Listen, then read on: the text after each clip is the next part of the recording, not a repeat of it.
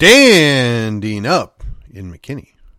This is According to Callus.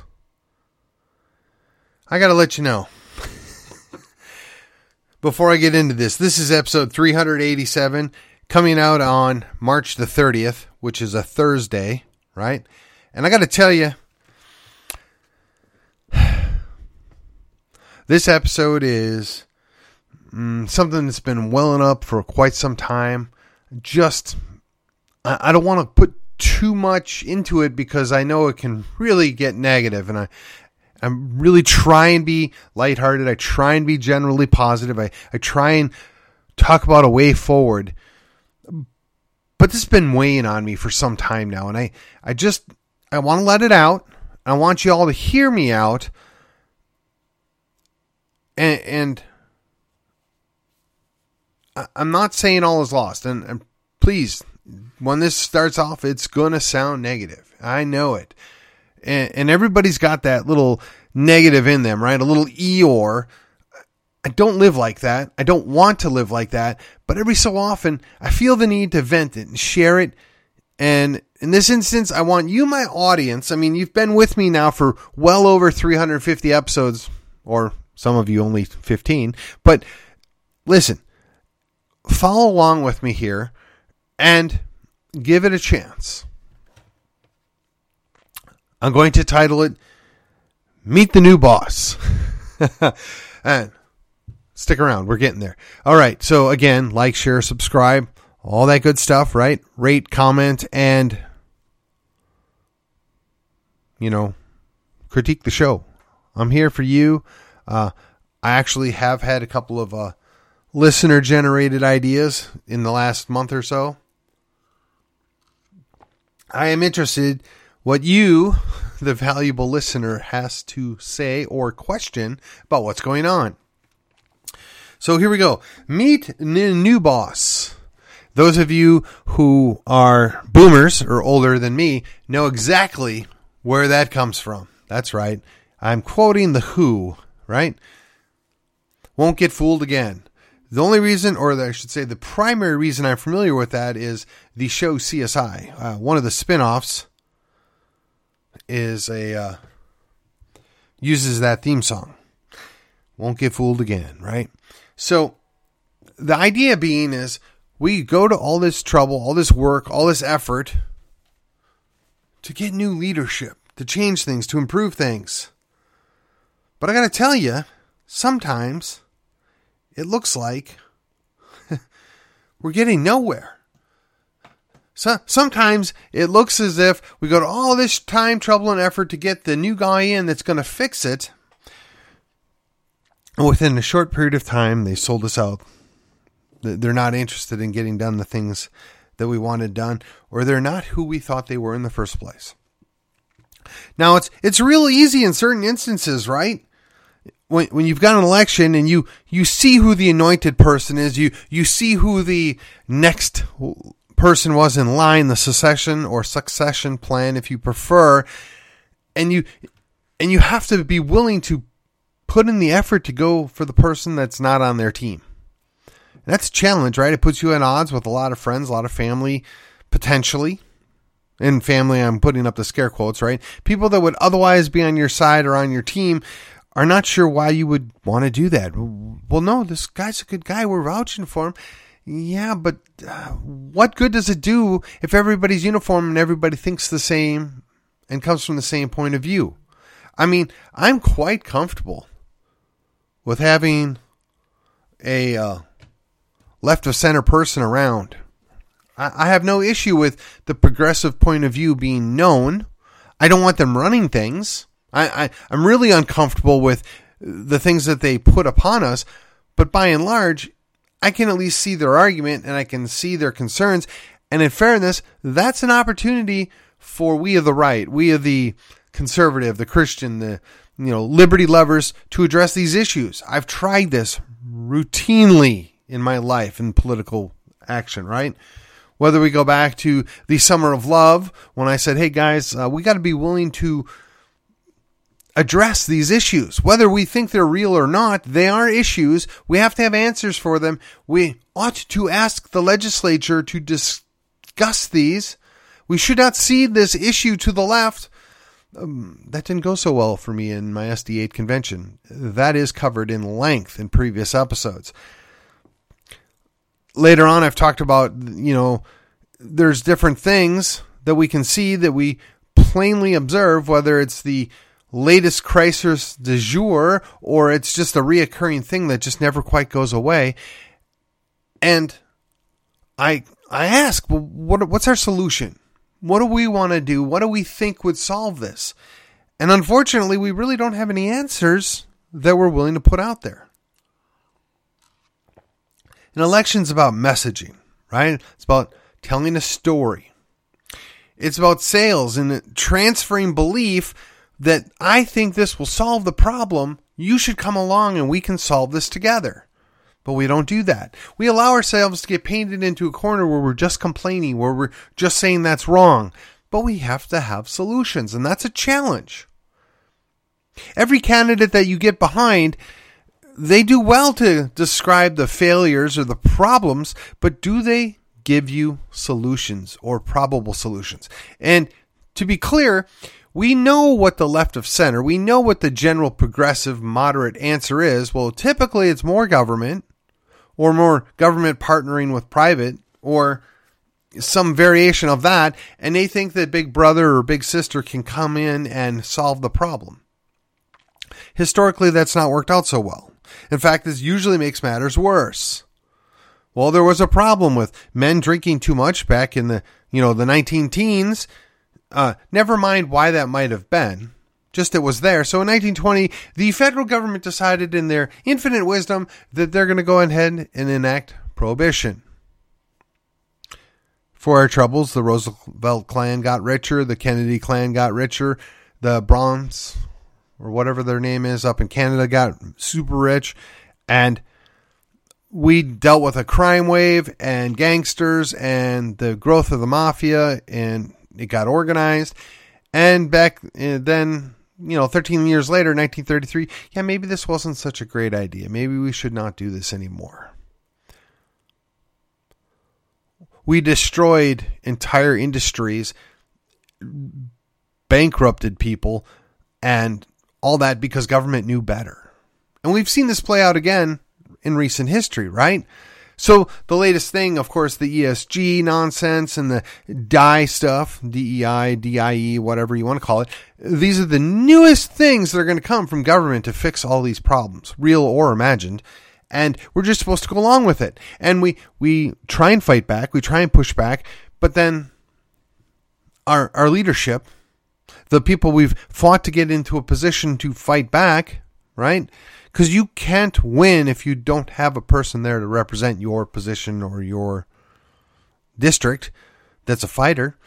They get there and they immediately sell out. They turn tail. They show who they really are.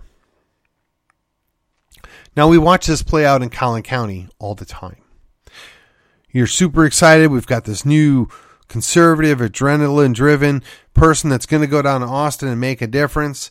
And then 10 years later, they're no different than the one they replaced. In some cases, worse. Because the problem with conservatism is they're always defending something they were against 20 years earlier. And it doesn't matter what their name is, what their sex is. Without fail, that's what conservatives do. They lose, they lose slowly, and then they defend the very things that they fought against 20 years earlier. It's rinse and repeat. So the biggest issue that we have right now is our ele- our elections are in question and the border is not secure and the state of Texas is in disarray. So we got a couple more conservatives elected and they're supposed to go down there and fix everything. And the very first thing they do is reelect the Speaker of the House. That doesn't feel like conservatives or Christians or liberty issues are a problem or a threat. So he puts the opposing party in power and authority to where they can promptly kill the things that we deemed mattered most. We were even nice enough to put together a list of priorities. These are the things that we're most concerned about. Please address those. And they promptly ignored it.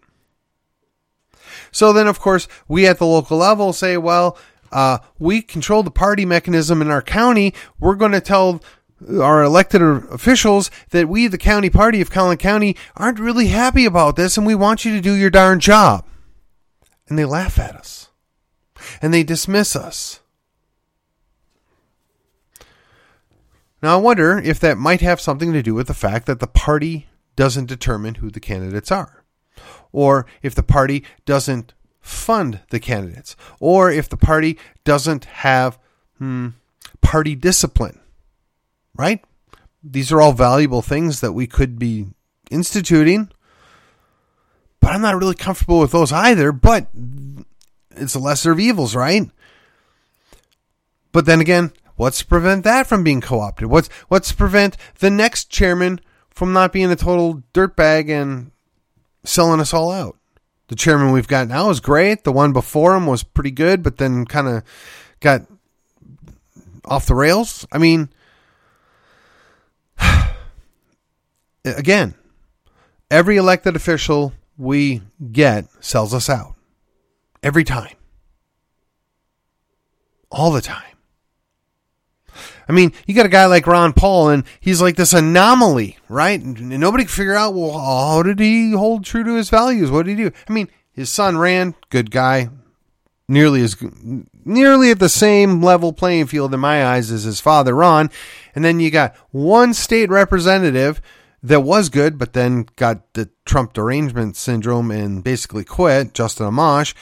And then we have one lone congressman, also out of Kentucky.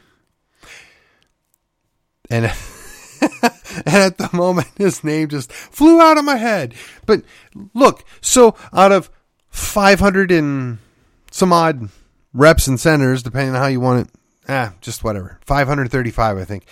We've got two. We got two good ones, and we've got a half a dozen that are okay, that, that are decent, that are that are positive. How does that happen? And we go to all this time, trouble, and effort to get rid of the ones that are terrible in our eyes, and we get new people in, and they promptly turn out to be a disappointment. Now, let me put an aside in here. My new congressman in Congressional District 3 of Texas has not done that. And I want to be very careful to say that I've been very happy with what he's done thus far. Not quite sure why we're doing the Ukraine thing, but you're in Congress, you're on that committee, you probably know a little bit more about it than I do. But I'm not in favor of expansion of the war, us funding the war, or sending anybody over there to fight in the war. But I'm trusting that you're going to come to that conclusion on your own, but you got to do your own understanding. I get it.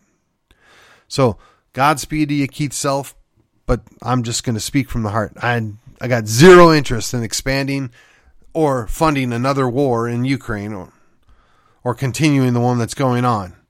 I don't see any valuable interest on the part of these United States. But your predecessor started out good, went terrible. It only took him two terms before he decided to violate two oaths in one time. So we talk about these elections. We talk about going to all this trouble to get new people, good people in there that promptly disappoint us. Which, again, I don't believe my new House rep has disappointed me yet. But as a generalization, the entirety of the delegation from Collin County down in Austin, for me personally, is a disappointment. The least bad guy, who I still defend from time to time, has been a little disappointing. That being said, we must carry on. So now we're dealing with another round of bonds. Now, bonds mean that the government's going to go take out a loan that they're going to expect you to pay back. Sometimes bonds are useful and good we got to put a road in. It's going to cost X amount of money.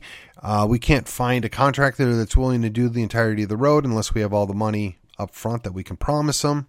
Not necessarily the best way to do business, but I get it. Talk about a boondoggle, though. I mean, hey, look, building and maintaining roads, oh, that's an easy street for those contractors and for the elected officials that determine that stuff. But what do I know? I'm whatever. So, the bonds, when they lose, they bring them right back. So it's a constant battle to quit spending money that we don't have to get things that we maybe don't even need. Now, Frisco's been exceedingly good at this. That is, shoving additional debt on their people that live there. And McKinney doesn't want to be outdone. Now, what's interesting to me is the number I saw multiple times was 400 million, but the current flyer that came out only said 200 million. Now, I'm grateful that it's half of what I was told it was multiple times. And I guess I should put a correction in there. Hey, Stephen got this one wrong. Apparently, the city of McKinney is only asking for $200 million worth of bonds to build an airport that we could get private money to build. But if and when we shoot it down this time, they'll only be back again. I mean, every city does it. And they'll probably sell it by, quote, honoring so and so and put their name on it. I mean, that's what we do with schools and school bonds, right? Oh, did you forget that we paid for band uniforms with bond money? I didn't, but hey, it happens all the time. We just throw that all in there. Got to get that funding approved. Again, meet the new boss, same as the old boss. So we went to all this supposed trouble and effort to go find a worthy successor to Rick McDaniels and we did a nationwide search and spent all this time and effort. And what do you know? Two weeks later, well, no, actually, it's this guy here, his uh, heir apparent, his successor that he handpicked. Yeah, that's the best guy we could find. Nobody else is out there that's as good or better than him. Just him. And then, of course, the school district. Oh, oh we, we want him. Come on. I mean, get away from the trough, people. The outgoing superintendent no longer pulls your strings. Grow up, make an adult decision, accept the fact that maybe, just maybe, his handpicked successor isn't the guy that we want him to be or could be. Maybe there's somebody else more qualified or better qualified that wants the job. Why wouldn't we at least, I don't know, do more than interview two or three people? And, and if you're wondering why I'm not being specific, it's because we hear different stories depending on the time of day and who's telling it. There really seems to be no accountability at McKinney ISD, but hey, don't worry, they're going to float another bond here pretty quick and we'll get another chance to spend some more money that we don't have yet. The bonds are the lifeblood of government, right? The more money they can get us on the hook for, the more things that they can get us invested in, the more likely we are to not rock the boat. We want to make sure that that project's finished, that things go smoothly so that we get our money's worth out of it. How about this? We just don't spend more money on things that we don't really need. Now, you'll notice that we talked about the whole City Hall thing a while back. That hasn't gone away. They've got the money to build it be very curious to see who's building it and who's getting that little piece of the action, and if there's any conflicts of interest there, any paybacks there. I, I just wondered if anybody out there might want to do an investigation into that. I have neither the time to invest in that or the money that would cost to invest investigate that, but it just inquiry minds want to know. We see plenty of other things here that look a little shady, but again, I don't fault people for making an investment getting a return for their investment. But when they're using our money to do it, kind of have a problem with it. Kind of a little shady. I want things above board. And when you see mailings and flyers and advertising being done by companies that have a vested interest in certain things being done in the city, that also happen to be people that, oh, I don't know, help run the city. Again, that can be a symbiotic relationship. But when they're using our money against us, that's a problem. Again, we've got a new boss, but he's the same as the old boss. Everybody thought we were going to get a better situation when we elected a new mayor. Didn't. Everybody thought that things would improve when we put in somebody that was outside of the mainstream, Justin Beller, didn't. Oh, because he works for the bank that funds the things that happen. Oh, well, now I understand. And don't get me wrong, of all the people there, there's only two that I have any grace for right now Patrick Cloutier and Justin Beller for different reasons. And I mean, and it's grace. It's not a free pass, it's just grace. Hey, You know, they seem reasonable. They they seem to be interested in doing the right thing for their point of view. Okay. They're not going to go up against the boss man or his money handlers in the background. No, of course not. Why would they? There's only one or two of them on any specific issue that have any questions. And then when you put forth somebody to run that, I don't know, might be a second or might put forth a motion questioning what the status quo is, ah, you know, I'm not going to hold my breath. It's a big challenge. And, and, and it's nothing new. It's, it's nothing unique. I mean, if I wanted to live in Dallas, I would live in Dallas. If I wanted McKinney to reflect Dallas, it would be just quicker to move to Dallas. Yet all the transients and all the new people that come here think that we aspire to be Dallas. I don't. I don't think anybody here wants to be Dallas, but that's the way we behave. That's the way we act at our city government. You should be concerned. But hey, don't worry, they're going to bring up another bond and you need to sign off on it. Go ahead and make uh, your debt slave children and grandchildren who will never, ever pay off the national debt. We'll just give them a little something extra here at the city level. You know, we're small potatoes compared to what you're going to have to pay off for the national debt. And while we're at it, while we're venting here, while we're while we're talking about the things that we're trying to change that don't actually fix things or change them long term, I hear the term the latest outrage. Now, what's funny is it was put forth by somebody that was definitely left of center, definitely progressive mindset. And the person used it as the latest outrage. Yet, that's a classic case of projection. Every time I turn around, the progressives or the leftists have the latest outrage, the latest crisis that we must address now with more government and more debt and more giving up your liberties. Yet, when those on the right speak up and say, well, no, this is wrong. No, we're opposed to this. No, they're accused of being the ones that are the outrage mob. They're the ones that are the problem. Huh? The vast majority of people throughout history want to be able to get up in the morning, go do whatever it is their work is, come home and take care of their family, spend time with their family, take care of their home slash castle, and pretend that the rest of the world doesn't really matter. But we're not given that option. All the time they take it away from us. And nobody seems to remember that no matter how much you want to do it and how much you want to believe it, politics matters. You can say it doesn't. You can believe it doesn't. It doesn't matter. You don't care about politics. I get it. I, I wish I could believe that myself. But the, the the reality is you cannot care about politics. You can say politics doesn't matter. But politics does matter. And politics does care about you because it doesn't want you to be able to function alone. It doesn't want you to be able to think on your own. It doesn't want you to be able to act on your own. It doesn't want for you to be able to do anything outside of its sphere of control. Again, we can change the boss all we want, but it doesn't fix the system. Now, you might remember yesterday's episode when I was talking about the the show that was dealing with the concept of systematic racism. But what if I told you the only thing systematic in our country, the only thing systematic with all governments is systematic oppression? Systematic diversion of the real issue to something else. Hmm? systematic inversion of what is real and what is actual.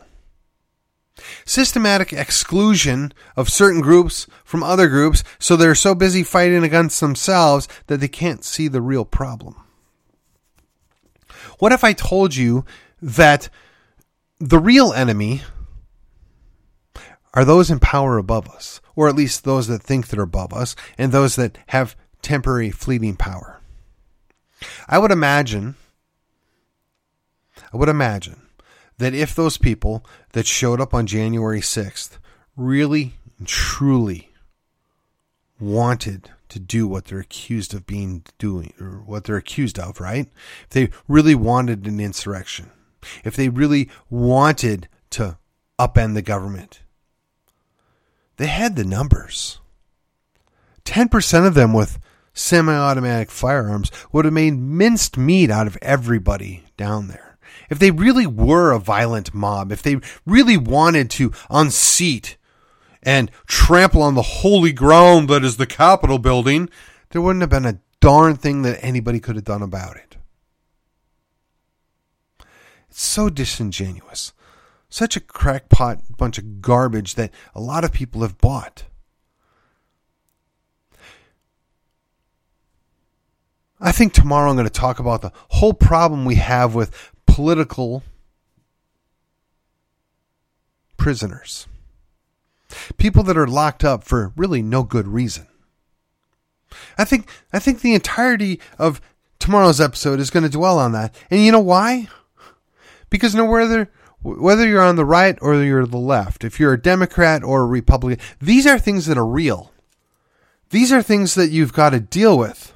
And whether you agree with their politics or not, it's really bad policy and it's really bad for you because it is that government oppression. The one thing that they're very good at. They can do soft tyranny very well. They do hard tyranny very well. But it's tyranny nonetheless. It's that soft power, right? The velvet glove with the iron fist.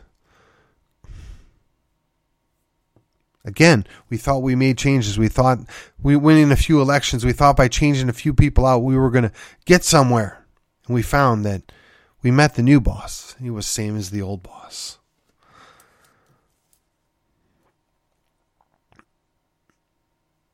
My answer, or actually my question before I give you the answers, will we learn from our mistakes? Will we see what's obviously and plainly being displayed in front of us? My answer is not until we realize that the new boss is the same as the old boss. Now I look, I understand. There's a whole slew of people that are right of center. They spend a whole lot of time bickering amongst themselves, fighting for purity, fighting for the absolute agreement on certain things. Might I suggest to you, you all would do well to remember where the real problem is. It's not the person on your right.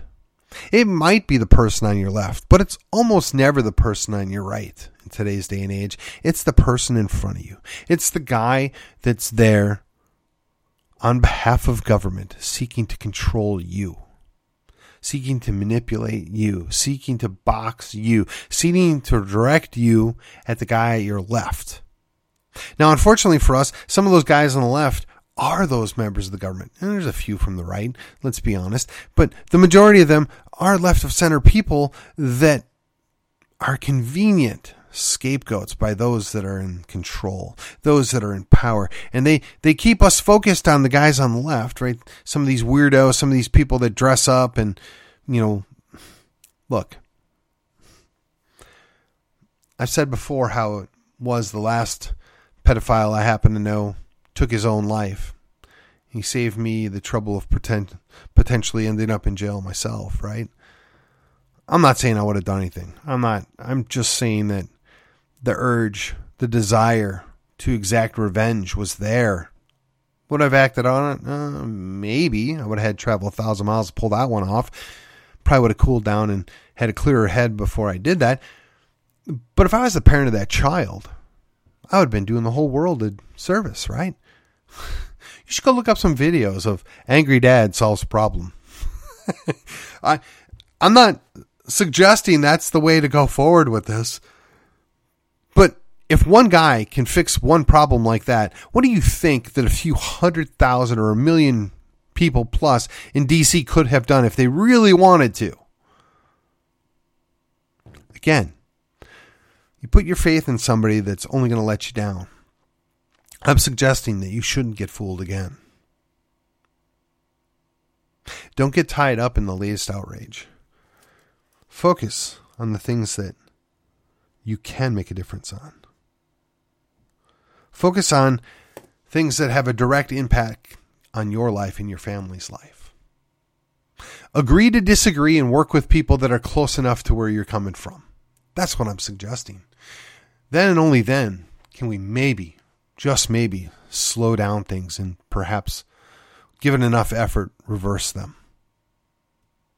Anything else, just not something I want to do. It's unthinkable, the outcome. So, that was a bit of a downer, wasn't it? That that was not the ideal episode of According to Callus. It wasn't very lighthearted. It wasn't very, you know, positive. But I left you hope. And hope is what we need. Hope is what gets us from day to day. The the hope of a better tomorrow, the hope of improvement is a very, very powerful thing. Take that. Go into your next day. And with that, I will see you on the other side.